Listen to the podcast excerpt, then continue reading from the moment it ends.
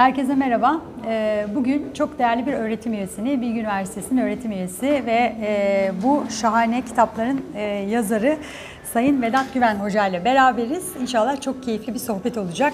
Eminim siz değerli genç arkadaşlarımız için de yine ilham alacakları e, keyifli bir sohbet olacak. Hocam hoş geldiniz. Hoş bulduk. Bilgi Üniversitesi hocası ama onun öncesinde tim danışmanlık kurucu ortağı. 22 yıldan beri timin hocalığını, danışmanlığı yapan bir hem ortağıyım hem de çalışanıyım. Sizi biraz tanıyabilir miyiz diyecektim. Siz zaten Se- bir seve seve giriş mühendis yaptınız. kökenli bir finansçıyım. Ben Boğaziçi Elektrik Elektronik Mühendisiyim. Sonra da doktoraya kadar eğitimimi tamamladım. Okulu bitirir bitirmez bir bankada hazineci olarak çalıştım. 10 yıl boyunca hazinecilik yaptım. FX'inden türevlerine, opsiyonlara kadar çok zevkli işlemler, spekülasyonlar, riskler yönettim. Sonra 99 yılında şu an mevcut tim danışmanlığı sevdiğim bir üstadla beraber kurduk. O günden beri hem hocalık, eğitmenlik yapıyoruz hem de danışmanlık yapıyoruz. Ben sizi kitabınızla tanıdım ve gerçekten benim gibi satışçı birisi için aslında acaba zorlanır mıyım dediğim bir kitap oldu. Ama inanılmaz bir keyifle okudum ve gerçekten çok öğretici bilgiler olduğunu ve aynı zamanda ufuk açıcı olduğunu söyleyebilirim. Ee, Dolayısıyla kitaptan da bazı seçmeler e, ve sorular hazırladım kendisine. İzninizle cep telefonumdan da bakarak kendime sorularımı hatırlatacağım. Öncelikle blok zincirden bahsedeceğiz ama e, kriptoloji nedir hocam? Onu bir dinleyebilir miyiz? Kriptoloji, şifreleme bilimi çok karışık, çok zor bir şeydir. Ama bu tabii bu bizi ilgilendirir ve bizi kullanımı ilgilendiriyor değil Evet. mi? Televizyon da çok karışık bir şeydir ama biz açmayı kapamayı biliyoruz. Kriptoloji kısa cevap vereceğim. Hayatımızın her aşamasında kullandığımız bir unsur. Yani nasıl iki kişi haberleşirken, işte Evet. böyle yan yanayken şifreleme, gizli, gizliliğe gerek yok. Biraz sessiz konuşuyoruz, kimse bizi duymaz.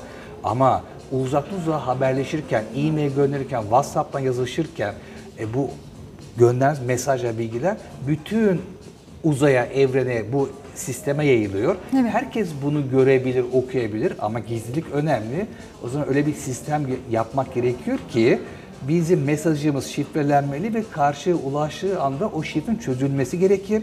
Bu şifrelemeyle benim hiç uğraşmamam, çözümüyle karşı hiç uğraşmaması gerekir ve bu şifreleme zaman ve maliyet olarak bir yük getirmemesi gerekir. Evet. İşte kriptoloji bunu sağlıyor. Harika bir açıklama oldu. Ee, Temmuz 2008'de Satoshi Nakamoto'nun makalesiyle aslında blok zincir kavramı hayatımıza girdi. Ee, ama tabii biz şunu hayal edemiyoruz e, sade vatandaşlar olarak. Blok zincirin çalışma mantığı nasıldır? Blok zincir bir kayıt sistemidir. Şimdi kayıt dediğimiz toplumsal bir mutabakat sistemidir. Yani eğer biz böyle 40-50 kişilik bir köyde yaşıyor olsak kayıt kuyuda hiç gerek yok. Yani şuradaki iki tane inek kimin, işte siz ne zaman doğdunuz, benim bu evin ikinci odasında kim yaşıyor gibi bunlar herkesin kafasında olacak olan bilgilerde bir yeterlidir. Ama bu yaşayan insan sayısı 300'e, 500'e, 2000'e, 50 bine çıktığı zaman yani toplum olduğu zaman kayıt olmazsa toplumun ayakta kalması mümkün değil. Ben blok zincirle tanıştığımda kadar hiç bu açıdan bakmamıştım. Bir toplumun yaşayabilmesi için kayıt sistemi elzemdir. Peki bu Doğru. kaydı da ortada merkezi olanlar tutuyor. İşte ilk kul mezuniyetinizin kayıt tutuluyor. Ne zaman evlendiniz, çocuk ne zaman doğdu, bankada 12 bin lira paranız var, arabanıza geçen hafta nereye park ettiniz. Bunlar hepsi birer kayıt. Bakkaldan alışveriş yaptınız, Migros'a e, para ödediniz, kredi kartınız. E bu kayıtları hep tutan bir yerler var. Evet. Migros'un kendisi, bankanın kendisi, tapu dairesi, noterin kendisi. İşte blok zincir bu kayıtların ortada bir merkez olmadan otomatik olarak herkes tarafından şeffaf bir şekilde aynı anda eş anlı ve aynı şekilde tutulmasını sağlayan bir sistem. Sistem. Ve veri tabanı ama bakkalınızdaki veresiye defteri gibi değil. Teknolojik olarak internet ortamında öyle bir sistem tutuluyor ki buraya herkes doğru kaydı giriyor. Doğru kayıt girmiyorsanız işe yaramıyor. Orada bulduğunuz kayıtlar, geçmişe gördüğünüz bütün kayıtlar tartışmasız doğru olacak şekilde oluşturulan bir veri tabanı. Bu neyi sağlıyor? Oradan aracıyı kaldırıyoruz. aynen. Orada bir kayıt var. Konu ne, ne yapacağız? Mesela geçen hafta salı günü siz hangi filme gittiniz? Hop açıyoruz kayda bak. Ne yazıyor orada? Mutlak doğru bir kayıt diye öyle bir sistem geliştirilmiş. E, kitabınızdaki e, gerçekten çok değerli cümleler var. Mesela bir tanesini çok sevdim. Bilgi internetinden değer internetine geçiş demişsiniz. Biraz önce bu söylemiş olduğunuz blok zincir kavramından ziyade biz hep aslında blok zincir sanki eşittir kripto para gibi algıladık. Ama bu söylediğinizden ve inşallah e, sorularımızın devamında da anlayacağımız üzere blok zincir bu kadar basit bir şey değil. Kripto para kendi çapında tabii ki asla basit bir şey değil ve çok büyük meblağları konuşuyoruz ama blok zincir e, eşittir kripto para mıdır? E, tabii ki değildir. Blok zincir bir kayıt sistemi. Bunu Satoshi Nakamoto işte Temmuz'da yazdığı, Evet. Ekim'de yayınladığı ve de 3 Ocak 2000 e, 3 Ocak 2009 tarihinde hayatımıza giren Bitcoin makalesinde sistemi tanımladı. Ve o makalede hiç blok zincir kelimesi hiç adı bile geçmiyor. Biz sonra onun bir blok zincir olduğunu düşündük ve öyle bir isim yaptık.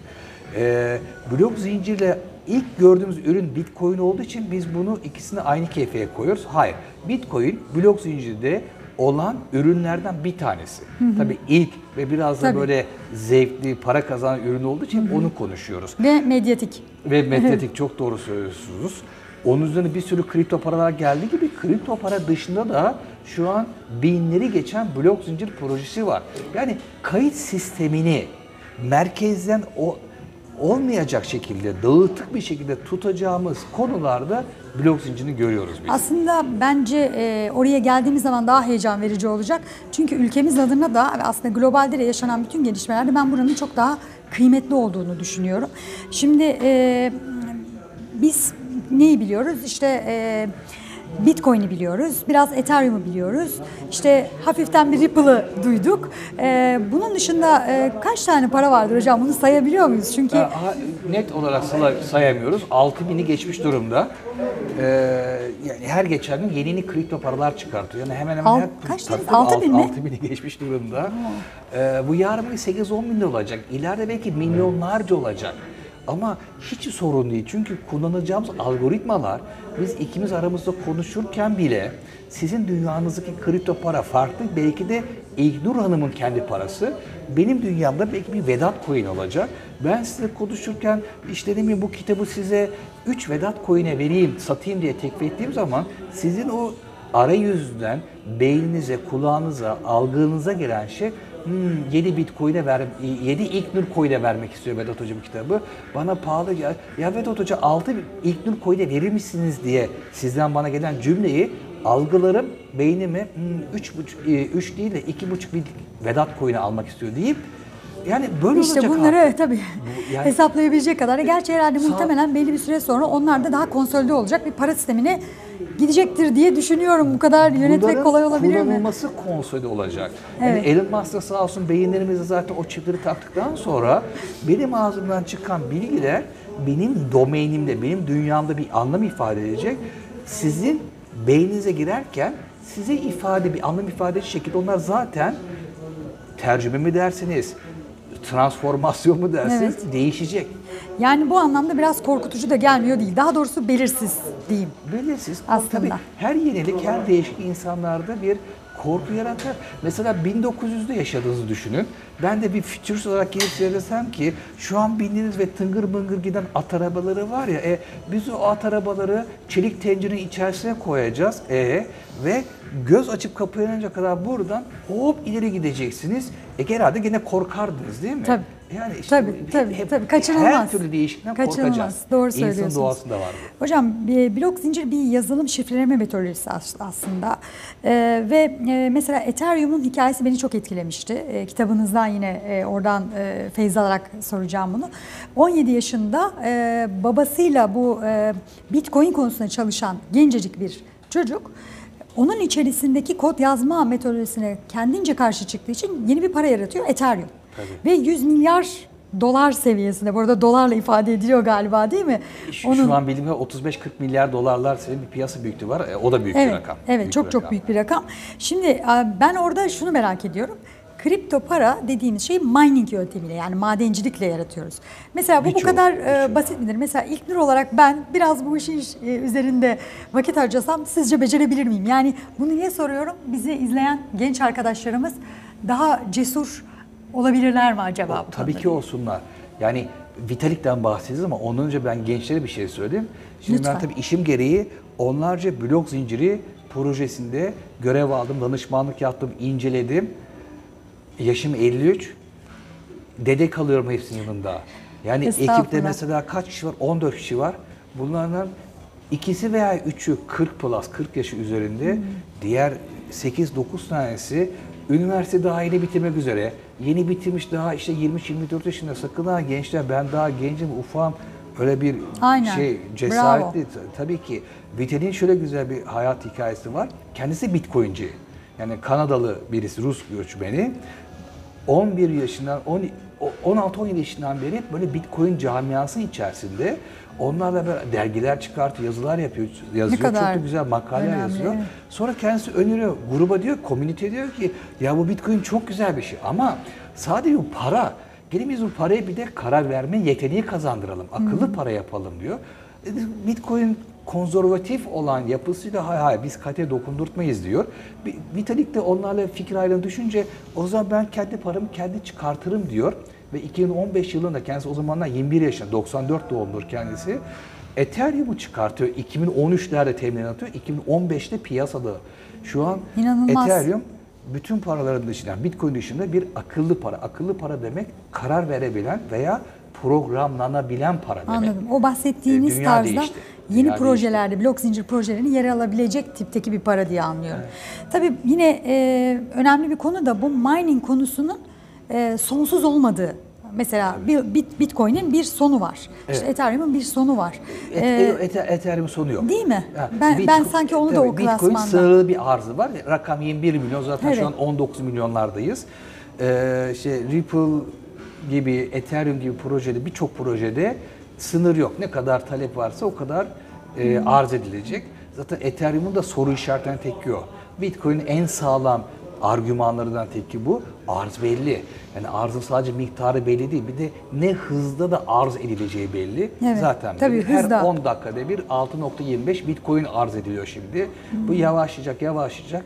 Ne zaman ki 21 milyona geleceğiz, ondan sonra bir daha arz olmayacak Yani Bitcoin'de. e, bugün itibariyle Bitcoin'in değeri bir e, Bitcoin 104 bin lira. Dolayısıyla o arz bittiği noktasında ben kaç para olur artık onu e, Tabii. şu an hayal bile edemiyorum. Es, espriler yapıl aman ha, sakın ha bu yatırım tavsiyesi değil ama herkesin şu günlerde dediği işte 103 bin 104 bin lira Evet. oldu. İnşallah yakın zamanda da bunun dolarını görürüz. Yani 103 bin dolar 104 bin dolar görürüz diye de. E, tabii Bitcoin'i biraz- olanlar. e, tabii burada da yine güven meselesi ortaya çıkıyor aslında. Hani blockchain yani blok zincir konusu özellikle siz de Türkçe konusunda çok hassassınız. Ben teşekkür Blok ederim. zincir. Ben bazen onu e, unutuyorum. E, bu blok zincir konusunda aracı yok, şifreleme yok. Tabii insanın aklına şu geliyor. Yani güvenli mi gerçekten? Yani ne kadar güvenli? Ben şimdi Tabii. bir Bitcoin eşittir 104 bin lira olunca ben 104 bin liralık paramı buraya yatırmalı mıyım? Mesela böyle bir Onu tabii bir şey diyemem de. Evet. Bu arada niyetiniz varsa 104 bin dolar değil 104 lira da yapabilirsiniz. İlla ki bir Tabii, bitcoin almak tabii. zorunda değilsiniz. Doğru söylüyorsunuz. Kuruşun kuruşu kuruşuna kadar alabilirsiniz. Ee, güvenliği ile ilgili şimdi fiyatın değil sistemin güvenilirliğini konuşalım. Ben şimdi size burada oturup parametreler işte işlem hacmi işte ne bileyim bunun frekansı megabaytı gigabaytları falan hiç gerek yok. Gelin sokaktaki vatandaş gibi bakalım. Bitcoin 3 Ocak 2009'dan beri çalışıyor. doğru. Bugüne kadar 11 seneyi geçmiş, 12 sene olmak üzere. Daha bir kere çökmedi, bir kere down olmadı. Twitter iki gün önce çöktü. Doğru. Yani yılda 2-3 kere çöküyor. Koskoca bankalarımız, Çok doğru söylüyorsunuz. yani bankacı olan arkadaşlar bilirler. Yani hemen hemen her ay 3-4 defa sistemleri off olur. Ya da hackleniyor. Gelir, müşteri Yani. gelir deriz ki ya müşteri kusura bakmayın sistemler çöktü. Bir 10 dakika bekle Bunlar çok sık oluyor. Doğru, doğru söylüyorsunuz. Bu açıdan düşünmemiştim. Twitter'ın serverların arkasında sırf serverların bakımı için 40-50 tane yıllık maliyeti toplamda 5-6 milyon dolar olan yazılımcı ve donanımcı ordusu bu serverlar çökmesin, ayakta kalsın, doğru, yapın diye çalışırken Bitcoin arkasında bir kişi bile yok. Bitcoin'in çalışmasını sağlayan bir tane görevli kişi yok. Kendi kendine çalışıyor.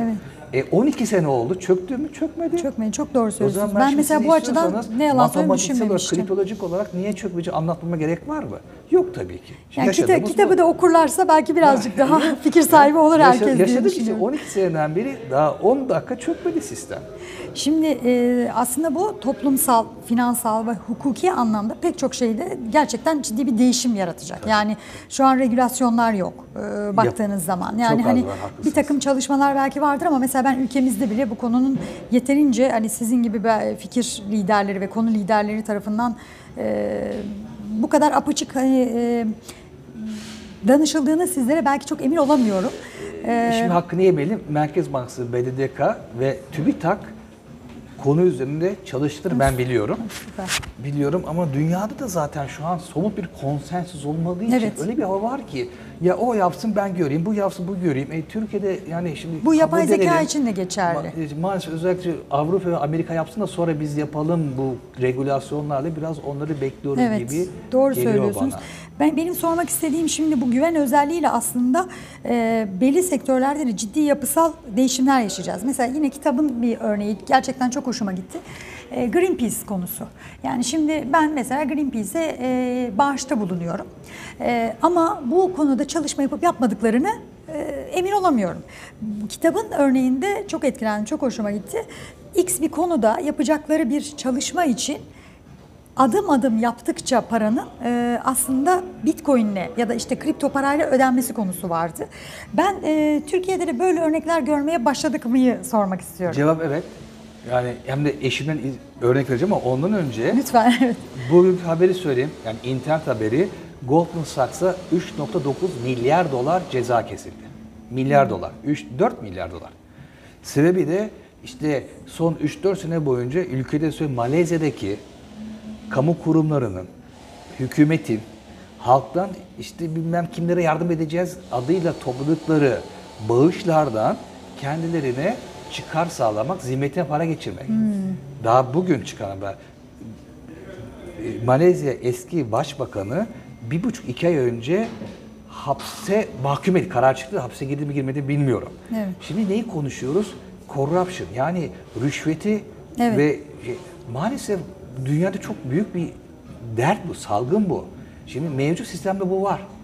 Mevcut bankacı sisteminde bu var. Bunlar yapılıyor ve örtülüyor. Bu kara paralar yıkanıyor. O zaman neden kripto para konusunda bu kadar çekimseriz mi Ve diyorsunuz? ben daha da ters söyleyeceğim. Kripto paralarla bunlar şeffaflaşacak. Lütfen çok rica ederim. Yani işte işte Bitcoin'i kimlere harcı bilemiyoruz ve işte uyuşturucu alımlarını kullanacak. Evet, en ge- çok konuşulan konular. Geçin bunları. Esas büyük yeraltı ekonomisi kara para şu an merkezi sistemde yapılıyor ve örtülüyor, takip edilemiyor. Kripto paralarla bunlar takip edilebiliyor. Yani var bundan güzel bir şey. Doğru. Şimdi ben kitapta da bağışla ilgili hipotetik bir örnek verdim. Size daha yeni iki hafta önceki bir konudan bahsedeyim. Benim eşim İstanbul Blockchain Women'ın kurucusu. Güzel bir dernek bu. Amacı da bu ekosistemdeki kadın mevcudiyetini artırmak ve ikinci amaçları da e, eğitimde fırsat eşitliğine ulaşamayan kız çocuklarına destek sağlamak. Böyle bu şekilde olan Bu harika dernek. bir bilgi. Ben mesela duymamıştım. İstanbul Blockchain, Blockchain Woman. Woman. Ha.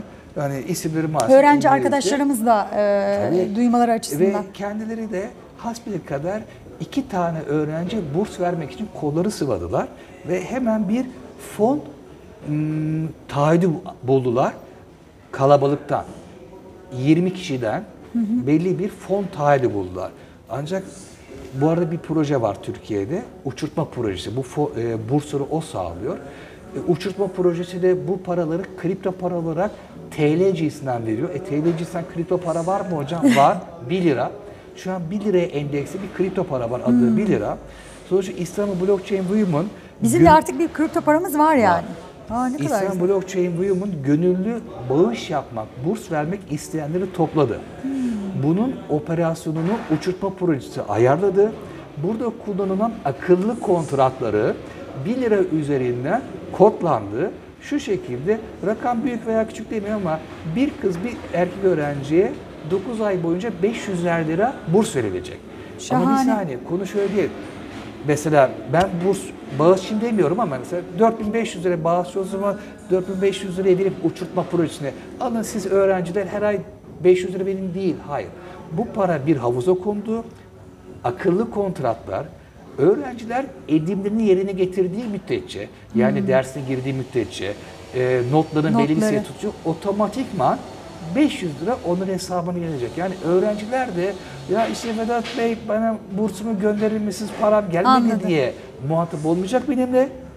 Sistemde öğrenciye... Hatta siz bilmeyecek aslında. Bilmeyecek tabii. Tabii O benim isteğim. Tabii bilinmesi istemiyorum. Yani öğrenci bilecek ki öğrenciliğini devam ettirdiği müddetçe notlarıyla o akıllı kontratlara kuş kontratta yazan koşu uydu, uydu müddetçe her ay 500 lira hesabı, 500 lira hesabına 1 lira cinsinden gelecek.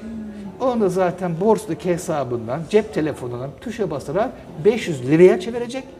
Onu da gidecek ATM'den kullanacak. 500 lirası çekecek.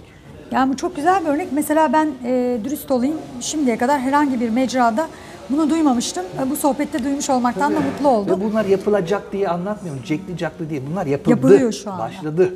Harika örnekler. Çok sevdiğim bir cümleyle devam edeceğim. Ee, diyeceksiniz ki İknur sen de bu kitabı da amma sevmişsin ama gerçekten cümleler e, çok aydınlatıcı ve çok hoşuma giden felsefesi Çok- olan çok cümleler teşekkür- oldu. İnanın bunu sizinle şu an sohbet ediyorum diye söylemedim. Ee, gerçekten gönülden buna inanıyorum. Mesela şöyle bir e, kelime cümle aydınlanma cüretli insanların sırtında gerçekleşiyor. Gerçekten harika bir cümle bu.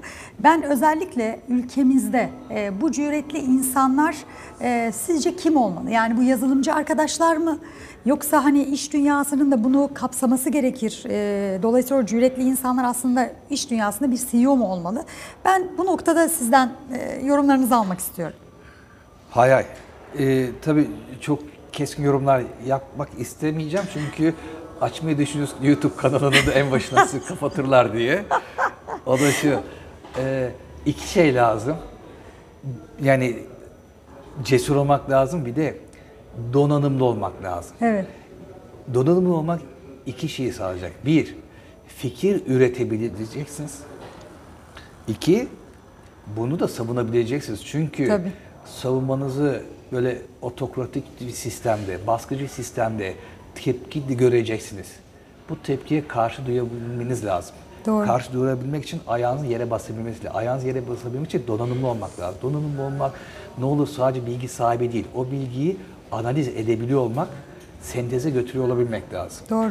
Ee, yani e, donanım derken yine burada sevdiğimiz bir hocamız var. İsmail Hakkı hocamız. O da Kadir Has Üniversitesi hoca.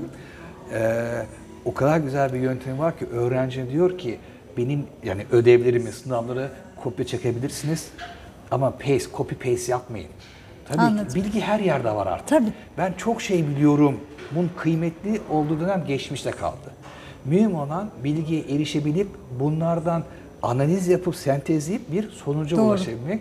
İşte o toplumda yıkıcılığı yapacak, topluma gelecek tepkiye ama bu kamudan olabilir ama iş hayatına tepkiye göğüs gerebilmek için sağlam ve donanımlı olmanız lazım. Gerçi Türkiye'de e, okuduğum kadarıyla mesela Akbank Ripple'la bir takım işlemler yapıyor. Aslında minik minik bunlar Ya biraz sanki kaldı. Evet. Ama madem isim koydunuz, yani Akbank Ripple, Ripple bir ödeme sistemi. Mesajlaşma sistemi. Onun dışı bir de kripto parası var. Yani Türkiye'deki herkes Ripple'cı. Hı Zannediyorlar ki Akbank Ripple'la ilgili alım satımlar yapıyor. Hayır, Ripple bir ödeme sistemi. Akbank da Anladım. Ripple'la öde diyor. bilmiyorum ama Anladım. Frankfurt Akbank'la Türkiye Akbank arasındaki bir ödeme kanalı arasında Anladım. bir deneysel bir şey yapıyor. Anladım. Onun daha güzeli var. Yani daha güzel derken daha detaylısı var. Ee, İş Bankası da bir başka platforma üye oldu. R3 Corda diye. O da yani farklı bir platform ama yani bu amaçla para transferinde kullanılacak ve e, İş Bankası bunu gerçek bir olayda kullandı. Şişecam bir ithalat yaptı. Şişecam genel ithalatçı, Evet, ihracatçıdır ama Almanya'da bir firmadan bir ham madde ithalatını daha burada bu Haziranda, Mayıs Haziran'da olan bir konu. Bu ithalatını ithalatçı açar akreditifi. Bu akreditifi Arış Korda üzerinden operasyon yapıldı. Ödemeler oradan yapıldı. Yani bildiğimiz konvansiyonel bankacılıkta gördüğümüz akreditif olmadı. Ödemelerde bankada araya girmedi. Peer to peer. İthalatçı, ihracatçı arasında eşten eşe ödeme yapıldı. Anladım. Çok güzel bir örnek. Ben e, tabii e, bir de blok zincirde şu var. E, 1988 yılında Ekonomist'in kapağında O meşhur e, fotoğraf. Şimdi bunu da ayrıca yayınlatacağım. Tabii Ee, ama bu komplo teorisi. Yani biz de kitaba da koyduk. Evet, yani bilim evet. komplo teorisi. ama e, çok sağlam sanki ayakları ama yere sağlanmasan bir teori gibi geldi bütün, bana. Bütün komplo teorilerinin özelliği olur. Yani ikna eder Şimdi tabii dergisinin dersin. sahipliği açısından düşünüldüğü zaman ve bu tip insanların, danışmanlarının dünyaya da yön veren profiller olduğu düşünüldüğünde şunu sormak istiyorum. Ee, dünyada hani biz e, blok zincirle beraber daha eşitlikçi bir para dağılımı, daha eşitlikçi bir e, finansal yaklaşım bekliyoruz aslında, ümit ediyoruz. Ama bir yandan da e, belli ailelerin yine bu kripto para konusu güdümünde mi olacak diye de hani insan aklına gelmiyor değil. Ee, siz anladığım kadarıyla o noktayı biraz geçtik diye düşünüyorsunuz. Doğru. Şimdi romantik olmayalım. Yani 80'li 90'lı yıllarda internet hayatımıza girerken o zamanki az bilgimizle gene çok heyecanlandık. Yaşasın internetle beraber özgürlük, bilgi özgürlüğü geliyor. Bu arada bilgi transferi, değer transferi ne olur bir konuşalım. O önemli. Bilgi özgürlüğü geliyor. Herkes bilgiye ulaşabilecek, herkes bilgi yayabilecek diye. Doğru mu? Doğru ama gelişme öyle bir oldu ki artık tamamen gözetim toplumuna döndük. Doğru. Yani bazı uç noktalarda George Orwell'in 1984'ü ne yakın uygulama görüyoruz. E kripto paralarda da yakında bu yönde gelişme olacağını biz düşünüyoruz. Yani biraz endişemiz var o konuda. Yani özgürlük geliyor kripto paralarla beraber ama gözetim de geliyor. Şimdi biz mesela kripto paralar yaygınlaşıyor. Arkasından bir de merkez bankası dijital paraları gelecek diye seviniyoruz ya. Seviniyorum. Gayet güzel. Ama bir, bir, bir şeyde uyanalım lütfen. Gözetim de bununla, surveillance de bununla beraber artacak. Çin paldır küldür gidiyor ama Çin bunu yapmanın yanında yakın zamanda vatandaşlarının ne finansal özgürlüğü kalacak ne serbestisi kalacak. Yani bunlar yapıldıkça bir de bizim privacy ve secrecy, mahremiyet ve özelliğimizi de sağlayacak ve koruyacak yapıları da geliştirmeyi unutmamamız lazım. Evet kesinlikle öyle. Evet o zaman son sorumu izninizle soruyorum. Ee, dünyada kendi kripto parasını e, yaratma planı olan ülkeler var. Ee, bunu zaten bir görüşmüştük. Sizin de kitabınızda yer alan bir konu bu. Ee, Estonya gibi bazı ülkeler ya da bazı ülkeler de kripto paralara yatırım yapıyorlar. Siz Türkiye için nasıl bir yol haritası öngörürsünüz? Hani yıllardır bu konuda çalışan e, bir... Sağ. Es, estağfurullah. Öğretim üyesi ve Tabii danışman yazarken kripto paralarla uğraşıyorlardı. Şimdi tabii biraz şekil değişti. Artık kendi dijital paralarını çıkartacaklar. Kendi Merkez Bank dijital paraları çıkartacaklar. Daha hala yapı net değil. Blok zinciri üzerinde mi olacak? Muhtemelen hani kripto para mı olacak? Sadece dijital para mı olacak? Aslında yani içinde ruhuna biraz aykırı çünkü merkez olacak orada. Yani Çin'inkisi en azından böyle olacağı çok belli. Hala kesin değil. Çin'in kendi muhteviyatı dolayısıyla tabii. Doğrudur ama konu sadece Çin değil. Çünkü Çin'in başka bir hayali var. Çin eski İpek Yolu projesini tekrar ayağa kaldırmak istiyor. Yani ta Anadolu'ya kadar, İzmir'e kadar gelen bu İpek Yolu. Üzerine ama bu projede 46-47 tane ülke var. Yani Kuzey Afrika'dan da ülke var. İşte buralarda yapılan ticarette bir dijital para kullanılması için o para orada kullanılacak. Başka şöyle stratejik açılımlar olacak. Örneğin Türkiye'nin kendi dijital parası, İran'ın veya Rusya'nın kendi dijital parası olduğu zaman eğer bir böyle bir yabancı güç, Amerika, işte e size ben çok kızdım, ambargo yapacağım falan dediği zaman, asetlerini donduracağım dediği zaman işte bu dijital paralar böyle bir e, saldırıya karşı dirençli olabilecek. Çünkü Ya da istediği kadar para basamayacak. Tabii ki. Yani. Tabii ki. Ve mesela sadece Türkiye merkez e, dijital parası değil, İran'ın ve Rusya'nın paraları kendi aralarında anında değiştirilebilecek gibi bir şey düşünün. Yani havuzlar olacak. Yani jeopolitik açıdan da bu ülkelerin kendi paraları, bakın kripto para dememeye çalışıyorum çünkü ne olacağı daha belli değil. Bizim ülke Hala olarak bir belli hazırlığımız değil. var mı? Ee, bunlar jeopolitiği çok değiştirecekler. Olmaz olur mu? Merkez Bankamızın e, öyle duyum, duyum yani gözümle görmüyorum ama neredeyse bitmiş olan hazır bir projesi var. İşte bekliyoruz. İnşallah gözümüz aydın deriz. Bekliyoruz piyasada gelişmelerini. Yani orada ciddi bir büyük soru işareti var. Yani hem hazır diye bekliyoruz hem de bazı kaynaklar diyor ki Amerika'nın en az daha 2-3 senesi var gibi söyleniyor. Ben inanmıyorum. Yani Çin'in ve Libra'nın, Facebook'un müteşebbis bir teşebbüsü vardı ama durduruldu. Bu iki tane majör olay olduktan sonra ki Çin nihayete erecek. Facebook durdu. Durduruldu. Yani Amerika Hatta bir tanesi hükümet, bir tanesi özel bir şirket. Gerçi hani özel şirkete konuşalım. Belki de özel bir devlet demek lazım. tabii ben bu konudaki o minik yorumunuza da katılıyorum Öyle açıkçası. Nerede gördünüz bilmiyorum ama yani Libya'da hayata geçtiği zaman nüfusu 2,5 milyar olan, Tabii. Kendi parası olan, kendi iletişim sistemi olan, kendi televizyonu, kendi yayın kanalı olan, yöneticileri kendi seçen, Doğru. Doğru. işte serverları nereye koyuyorsunuz, onu o yükünü vergisi vereceğinize göre demek ki vergisini bile kendi karar verebilen, Dışarıdan özgürlükçü görünen ama aslında gerçekten o kadar özgürlükçü olup olmadığı belli olmayan bir sistem. kendi sınırları olan ama o sınırlar topraktaki sınırlar değil, yani siber uzaydaki sınırları olan bir devlet. Özel şirket devleti. Eskiden e, çok daha bazı şeyleri belirli bir şekilde tahmin edebiliyorduk. Şimdi aslında dünya biraz belirsizlikler üzerine. Hocam bu kıymetli sohbet için, katılımınız Ne için çok teşekkür ederim. Ben teşekkür ederim. Son olarak genç arkadaşlarımıza tavsiyeleriniz olur mu? Onu kısaca alabilir miyim Lütfen sizden? çalışsınlar. İki ama ezbere çalışmasınlar. Yani bir şeyi öğrenecekler ya ben bunu niye öğrendim ve nerede kullanabilirim? Ne olur devamlı sorgulasınlar. Evet. Yani bugün Wikipedia ezberleseniz bizim zamanımızda ana Britannica Evet. e, ezber hiçbir işe yaramaz. Benim zamanımda yarardı. Ama şu an yarar. Bilgi her yerde var. Mühim olan o bilgiyi nasıl erişeceğim ve nasıl analiz edip sentezleyeceğim bunu bilmeleri lazım çalışmak olarak. Aynen. İş olarak ne tavsiye ediyorum? Özellikle üniversite öğrencilerine her yaz mutlaka staj yapsınlar.